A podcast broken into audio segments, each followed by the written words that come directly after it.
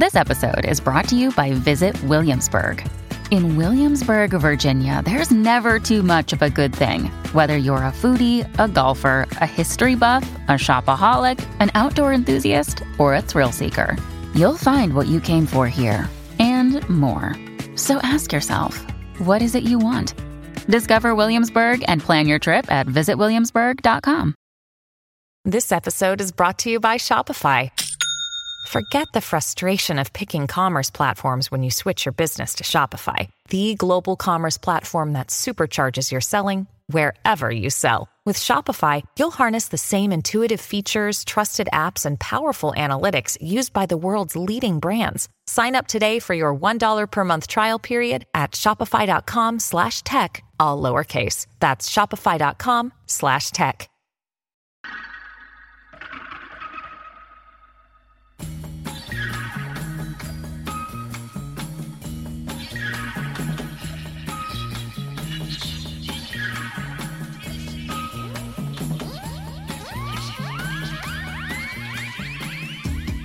It's Fourth Estate, the show where journalists talk journalism, coming to you from 2SER in Sydney on Gadigal lands of the Eora Nation, right across Australia on the Community Radio Network, and directly to your device across the globe via podcast.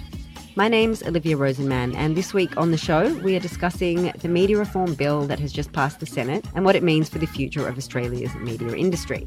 I'm joined in the studio by contributing editor of the New Daily and chairman of the Walkley Foundation, Quentin Dempster. Hi, Quentin. Hi, Olivia. And on the line from Melbourne, journalist and associate professor at Monash University's School of Media, Film and Journalism, Margaret Simons. Hi, Margaret.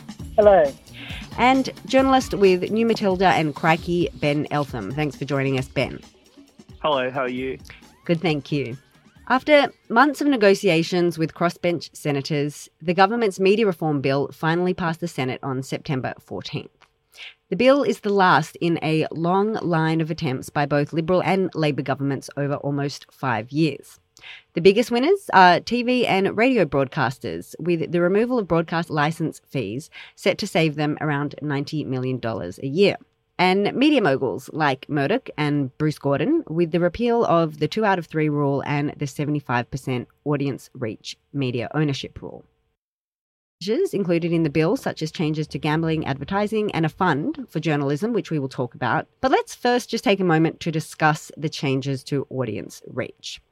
Considering that the majority of Australians get their news online, just how relevant were these laws that have been rolled back, Ben? Uh, arguably not that relevant. Um, obviously, they don't actually affect the online regulation at all. They're really a broadcasting regulation. So um, they're not going to affect anyone who gets their news from online. They do have some implications for the broadcasting side of things. But you're right. The, given that the, the, internet dominates the way Australians consume their news now, um, you could argue that this was essentially an, an archaic regulation. And was there any point in actually going through all this rigmarole to get rid of them then? The government certainly believes there was a point. It's been trying to do this for some years now.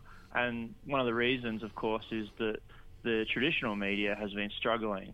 Uh, but really, in terms of the regulations that they've repealed, it's not so much about the reach, it's really about the ownership. And what this what these regulations will do is allow some of the traditional media organisations to investigate perhaps merging. Margaret, in a piece for The Guardian, you wrote Never before in the history of Australian parliaments has so much labour been spent by so many governments over changes to laws that almost everyone agreed needed to go. So, why did it take so much time and so much effort to get rid of well, them? Well, partly because the media moguls, um, and you know, we can talk right back to the days of Kerry Packer here, Kerry Stokes, Rupert Murdoch only recently did they actually agree on exactly they, what they wanted the new regime to look like. Previously, there was always disagreement between them, and of course, governments are very wary of upsetting media moguls. And so, successive ministers for communications have said things like, well, you know, agree on what you want and then we'll look at it. And various attempts to make reforms have failed on that. Then also, of course, while nobody can really argue that we that these laws were good or relevant or up to date. the inevitable consequence of getting rid of them will be more concentration of media ownership. And we already have one of the most concentrated media ownership landscapes in the world.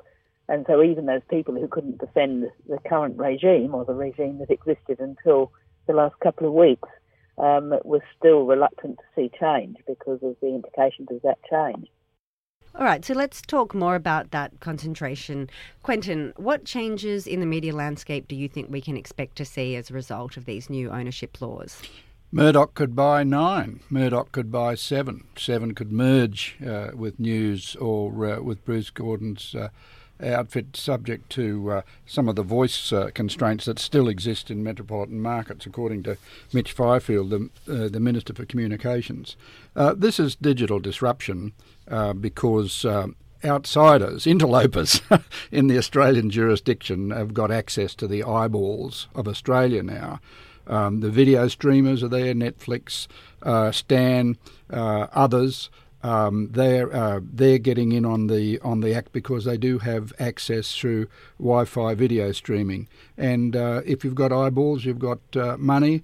Google and Facebook are as aggregators and with uh, internet browsing and uh, and uh, Facebook content. Everybody has to put their co- content up on Facebook now. The ad revenue is gone, is declining rapidly from what's called mainstream media to these other players. And I think the industry did have a very strong case to say, look, these constraints, which were meant to uh, to give uh, a a, a, more diverse media in local markets, metropolitan regional markets, is not relevant anymore. So they had a strong case. What's going to happen? I, I don't know. The CBS hand grenade of CBS coming in to take over Channel 10 before these uh, laws got through has really made it extremely interesting. If CBS does end up with Channel 10, it may well want to merge with others. It may well look at radio, uh, metropolitan radio, regional radio, uh, other print outlets. And what do you think this means for the news and media that Australians consume? Uh, I don't know yet. Um, the the bulk of the uh, the audience is uh, there's a huge number of people now only access their media on devices.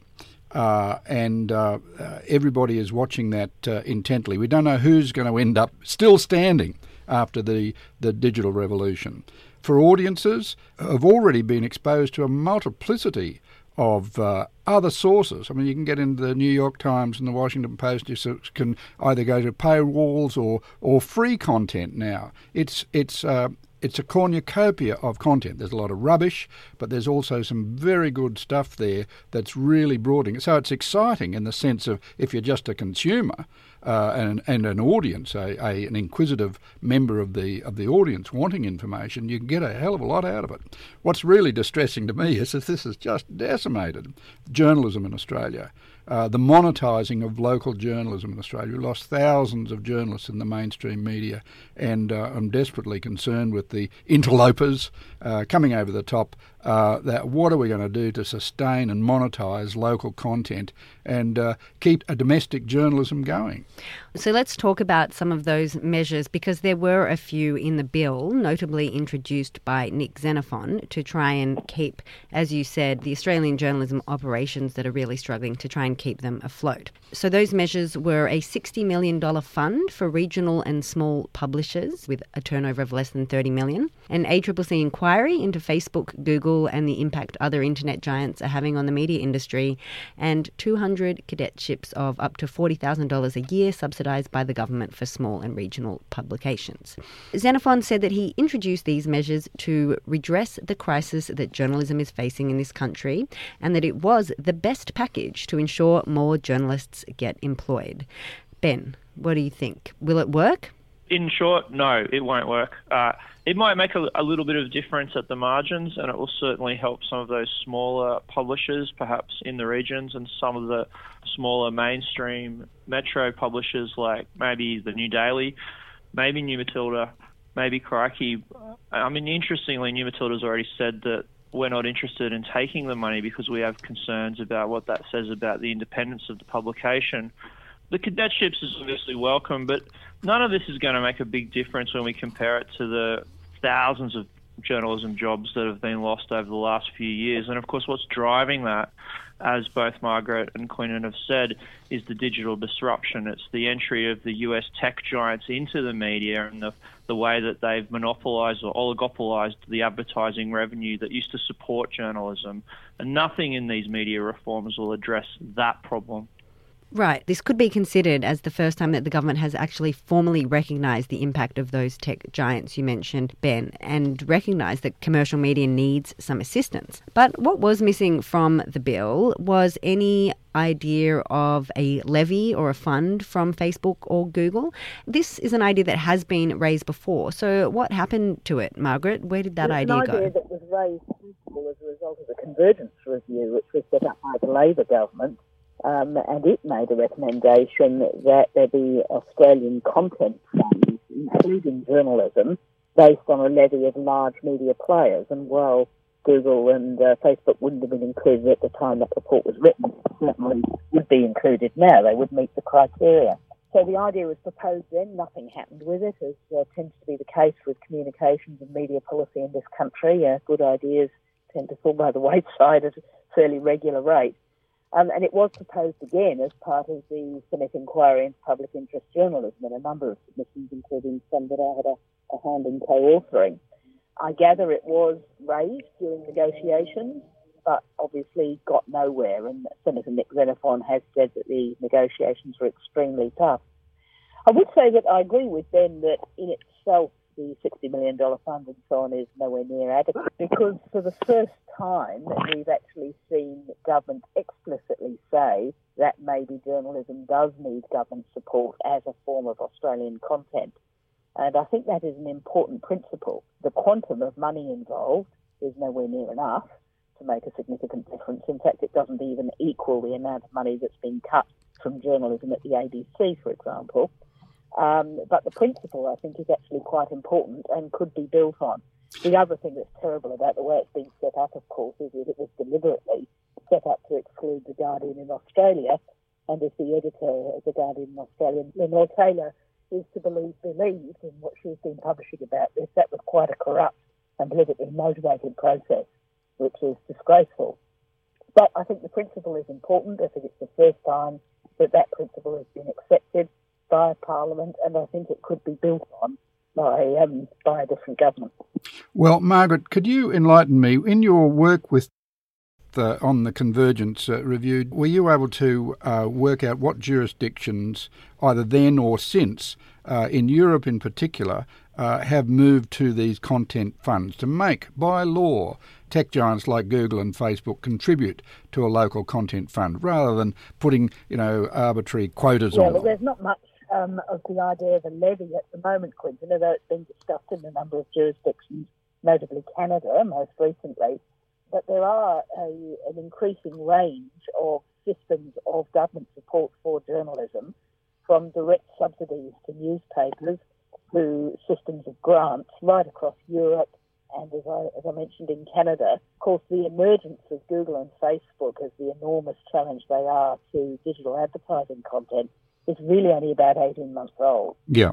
And um, I think governments are still struggling with that, including the idea of a levy. Yeah. This idea that um, journalism, in a sense, is a kind of national content which needs support in the same ways that we might support the film industry, for example, Yeah. or other kinds of national content. You know, that is an idea whose time has come, I think. And while the Xenophon package is nowhere near adequate to address the crisis, I think it's an important principle which can be built on. Uh, here, here. The ACCC Rod Sims, he's going to be tasked by the Treasurer Scott Morrison to start the investigation on the impact on the new uh, digital in- environment on media from the 1st of December. So uh, we've got an ongoing um, observation to make about the ACCC's work. Have you, uh, anybody, Ben, have you seen that Rod Sims is uh, amenable to looking at uh, solutions to this problem? Look, I've seen nothing from Rod Sims that would indicate what his views would be.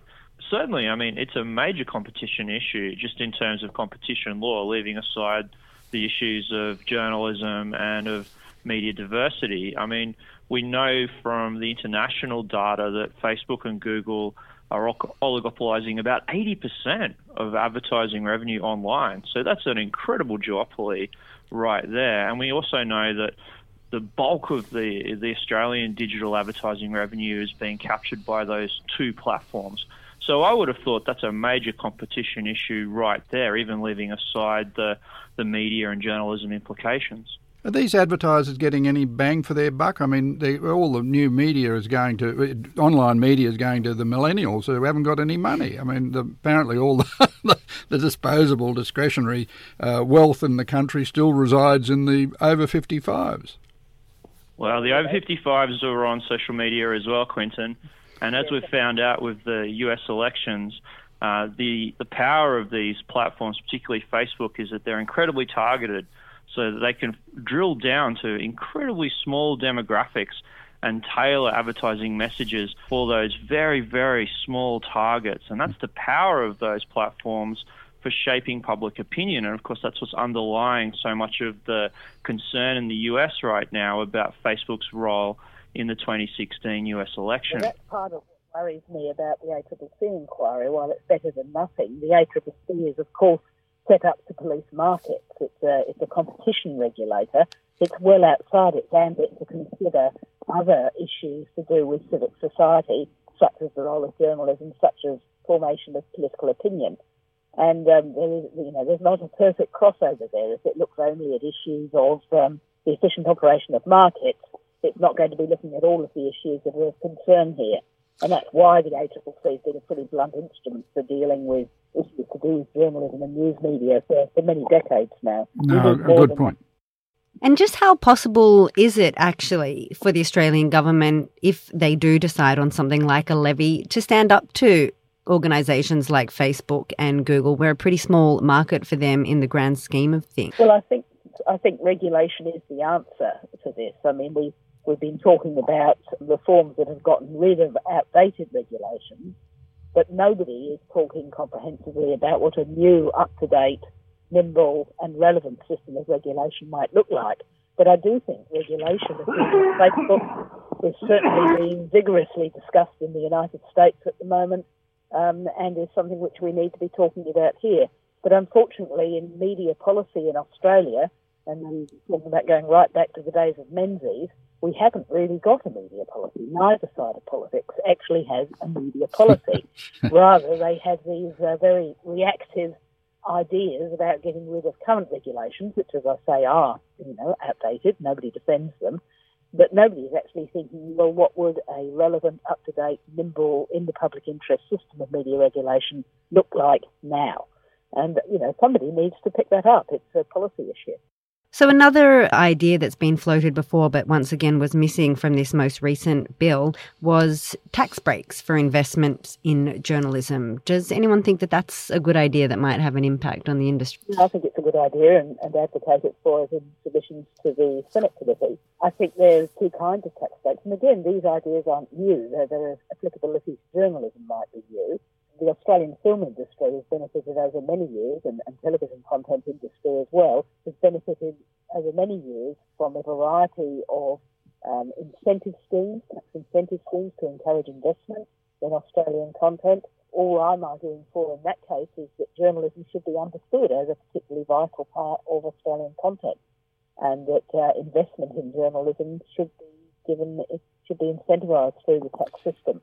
The, yes, uh, the point you're making is that the ACCC uh, is not necessarily the investigative vehicle to deliver recommendations which would go down that track. Uh, we haven't seen Scott Morrison's uh, terms of reference to the ACCC. He could task them with uh, with doing such a thing. So I suppose that's a uh, have to hit the phones as a journalist to find out. Give us a look at the terms of reference. Have, have they been formed yet? Well, as usual, the devil in the detail on the terms of reference in that inquiry, and also the one that's uh, mooted into the ABC. But, um, you know, competition law simply cannot deal with the whole bundle of issues that we're talking about here. It's only it's only a partial um, way of dealing with it. But the other kind of tax break that could be given, we now have a number of not-for-profit journalism enterprises in the Australian ecosystem. Um, New Matilda is one of them. Um, the Guardian in Australia, of course, tax breaks for philanthropic donations to journalism, so that um, people who donate to a not-for-profit journalism outlet um, can actually claim a tax deduction. This is something which is already the case in the States, where there are a number of not-for-profit investigative journalism enterprises. And that's something which could be looked at here. And again, that was seriously discussed by the Senate committee, but hasn't been reflected in the legislation. I read a description of Google and Facebook written by a man called Jonathan Taplin. Google and Facebook are in the extraction industry, that their business model is to extract as much personal data from as many people as possible at the lowest possible price and then to resell that data at the highest possible price. And he wrote that description in a book called Move Fast and Break Things How Facebook, Google, and Amazon Cornered Culture and Undermined Democracy. Would you agree with that? Would you agree that these companies are undermining democracy? Democracy? Yes, there's a very real risk and concern, particularly after uh, Mark Zuckerberg has come out uh, not with a complete mea culpa, but an acknowledgement that uh, Facebook had been used as a distorting influence in the US presidential election. Anybody can open a Facebook account, and uh, hundreds have with uh, all sorts of uh, uh, false uh, agendas. It's uh, given to rise to the term fake news. In the US case, uh, it was to try to muddy the waters to such an extent that people stayed at home. Uh, and they didn't become engaged in the political process. That's playing out now. So they are a, a threat to democracy until such time as as they establish, hopefully, self in a self-regulatory way. Because don't get me wrong, there are many exciting things about the digital revolution to, to the empowerment of people, and from uh, uh, the voiceless having a voice and finding people of like mind all around the world. It's a wonderful thing. There's also trolls and and uh, really uh, bad behaviour and the dark web and all sorts of other things uh, that is playing through the digital revolution, but as far as influence on people is concerned, manipulative, uh, malign influence on people, and which way they're going to operate within a democracy is a real danger there. And we've got to, all of us, got to call it out when we see it, and there has to be discussed. We've got a, a reasonably high standard of media consciousness in Australia uh, and around the world, but uh, thinking people have got to really concentrate on this uh, potential for distortion. It's been estimated that we've lost around 3,000 journalism jobs in Australia in the past five years. Although, if you weren't up to speed with that, you might not realise it if you aren't in the industry. If you go to the newsagent, or not that anyone does that anymore, if you read news online, there's still plenty of content being generated. Ben, what have we lost with the loss of those jobs? Oh, we have lost substantial levels of coverage, I think. Um, perhaps not so much in federal politics, but certainly in complex policy rounds. So it's very hard now to get detailed, regular coverage of policy areas like welfare, like industrial relations, even of state parliaments. Um, and I think where we're really starting to miss it is in areas like, for example, local government. I know that Margaret has drawn attention to this in some of her work. It's really quite difficult to get sustained scrutiny of local governments. And that's important because look what's happening in Ipswich Council, for example, at the moment, a major corruption scandal going on over the, up there in Queensland. Um, and there really hasn't been a lot of scrutiny at local government level for some years now. Right. Margaret, you were part of a study that tried to quantify the impact of journalism on our democracy and civil society. Can you tell us a bit about that? Yes, it's called the Civic Impact of Journalism Project. And what we I mean, obviously, everybody uh, talks about the importance of journalism to civic society, but if you actually look at the empirical evidence of how that works, it's, it's pretty thin on the ground and usually in the corners of studies of other things. So we were trying to do a number of case studies looking at, okay, how does journalism matter and how is that changing? And one of the findings we came up with is that investigative journalism is actually, at the moment, um, doing okay. Um, the old media companies have tended to safeguard it, even as they've cut journalism jobs elsewhere. And some of the new players, such as BuzzFeed, um, such as Huffington Post, and so on, have done a bit of investigative journalism as well. And so investigative is doing fine. What's being hollowed out is what I call the journal of record kind of reporting, which is the sort of non-glamorous, non-award-winning job of turning up to court to do a straight report of what's happening in our court system, uh, turning up to state parliaments particularly um, and to local governments and just reporting the, the, affairs of the nation. And that sort of thing is really very important. As I say, it doesn't win an award, nobody carries on about it, it's just part of the background noise of democracy. But when it's missing, it means that the system of justice itself begins to change in response to the fact that there's no reporter sitting in court and no public report which allows people to know what's going on. And, and over time, I think that is incredibly dangerous that we're losing that. Now, there's a bit of outcry every time Fairfax or News Corp announces another round of job cuts, but nevertheless, it seems to keep happening. Are we wasting our time with this outcry? And is it possible that we're simply just in the midst of an adjustment in the way that we get information as a society, Quentin? Uh, yes, uh, all that's true. Um, because as we've been discussing, if the ads are gone, uh, there's nothing to fund uh, the journalism. Uh, Margaret uh, has uh, raised you know, other possibilities, and, and, we can look at that. Uh, but the good old days of the advertising, the classified advertising, the display advertising in print, great captive audience there are gone.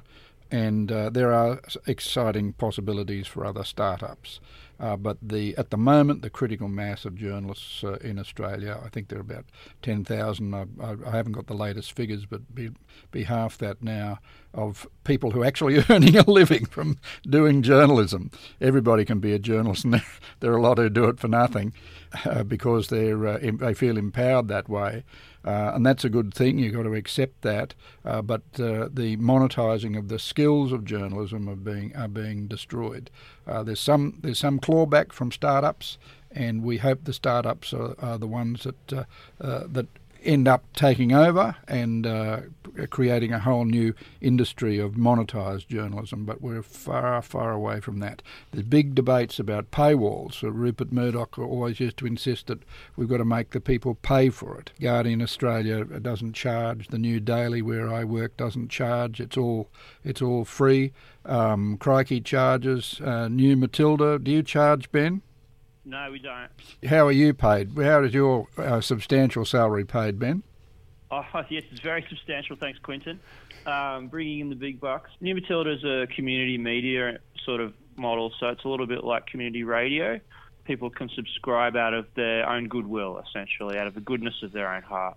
And every time you read a Guardian article, there's a little pop-up comes up and say, "Can you please contribute?"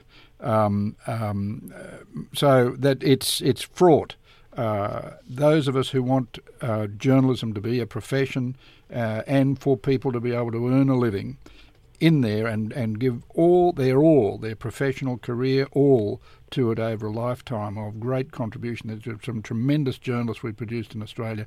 Um, uh, we've smashed the ceiling for women journalists. Uh, um, some of our greatest journalists are women journalists in Australia. All that's happened because of a very vibrant uh, content creation even with the constraints of uh, a concentration through News Corporation in particular, we've got a long way to go to see where journalism's monetised, skilled journalism survives. But as you said, Quentin, we do have a, despite various challenges in the past few years, a, a, strong industry here with a good reputation.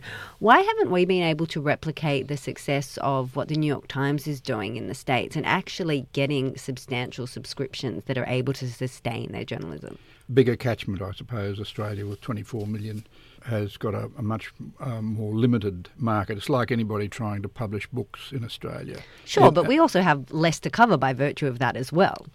That's true, but to get to get to a first world, we're supposed to be a first world economy. To get to a uh, sustainable uh, wage structure, a salary structure in there, it takes a lot of uh, a lot of money, and uh, we're not there yet in a in a a critical mass sense. A couple of other things were included in the bill as promises of legislation to come later in the year. Deals that were made in exchange for the support of One Nation. As part of the bill, it is promised that by the end of the year, the government will legislate a range of enhanced transparency measures for the public broadcasters and the inclusion of the words fair and balanced in Section 8 of the ABC Act. Writing in Crikey, Bernard Keane described this as the greatest assault on the ABC's independence in decades. And he also pointed out that fair and balanced was, in fact, the motto of Fox News until just a few months ago. To finish up, I might ask each of you would you agree with that description as the greatest assault on the ABC's independence in decades? Margaret, I'll start with you. Well, first,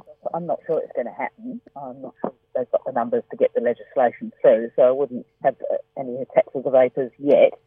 I also think the uh, fair and balanced thing is a bit of a flirty. If you read the charter of the ABC, similar words, I think that um, impartial is the word, are already there. I don't think the insertion of those words is going to make a great deal of difference. The thing which I do think is a very real threat is the um, competitive neutrality inquiry that's suggested. The idea that we're going to look at everything the ABC does, see if it's an unfair, uh, unfair incursion on their commercial competitors or the commercial counterparts. I think that's got real legs and could be very dangerous to the public broadcaster. The rest of it I'm actually not too concerned about. Yes, it's a bit of an invasion of privacy to uh, to tell us what ABC presenters' salaries are, but uh, I'm sure they can deal with it. Ben? I think the main issue for the ABC is really one of sustained and long term pressure on the national broadcaster, particularly from the, the right wing of politics. So it's got to the point now where the ABC has become obsessed with balance, obsessed with always presenting an element of balance in all of its news and current affairs. And this, I think, sometimes leads it into what I call false balance. So presenting two sides of an issue where really there's only one side of the issue that is backed up by the facts or the evidence. It's got to some pretty silly stages. I mean, when we were covering the ABC's coverage of the NBN for New Matilda, we were able to, to discover that the ABC actually got around to commissioning negative reportage on Labor's NBN policy in order to try and balance their negative coverage of the coalition's NBN policy. So it's actually got to the stage where it can distort the ABC's policy coverage and news. I agree, Ben. Bernard Keane is uh, right to raise uh, serious concerns about it because uh, having worked at the ABC, I can tell you the, the management sometimes, there are some strong leaders in editorial management, but sometimes some managers go into what's called the preemptive buckle, expecting that uh, the government's going to come for you, so you might as well put downward pressure on the journos and the content makers, and uh, censorship, and uh, as you say, Ben, uh, false balance can come in. Uh, the NBN coverage was a was a distressing case in point. It's redeemed by uh, programs like Media Watch, where uh, such are the nature of journalists that if everybody's being observant, they can raise the flag and uh, ra- uh, blow the whistle and say this is not right and come in to support the poor journalists who've been pressured. The ABC is a flawed institution, of course. The ABC makes mistakes, there's inexperience, and we need strong editorial leadership at the ABC to, to say, even if they did put fair and balanced in there, uh, that, uh, as Mitch Fifield, the minister, said under interview by Barrie Cassidy, it's the weight of evidence, the journalism. You're not meant to be agnostic as a journalist. agnosticism defeats journalism. The whole process of editorial judgment is to say, why are we raising this matter with the public? What's the lead? What is the most important thing in all the material that we've got to raise with the viewers, the listeners, and the readers, and everybody uh, in print, uh, in in broadcast journalism have to make ha- uh, we have to make those decisions. So.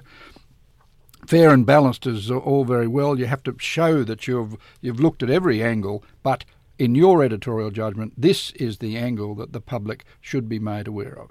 Well, unfortunately, that is all we have time for today. Quentin, thank you so much for being here. Pleasure. Margaret, thank you for your time. And Ben, thanks so much for joining us. Thank you. And thank you for listening. If you like the show, please leave us a review on your podcast player or tell a friend. I'm Olivia Rosenman. Catch you next time on Fourth Estate.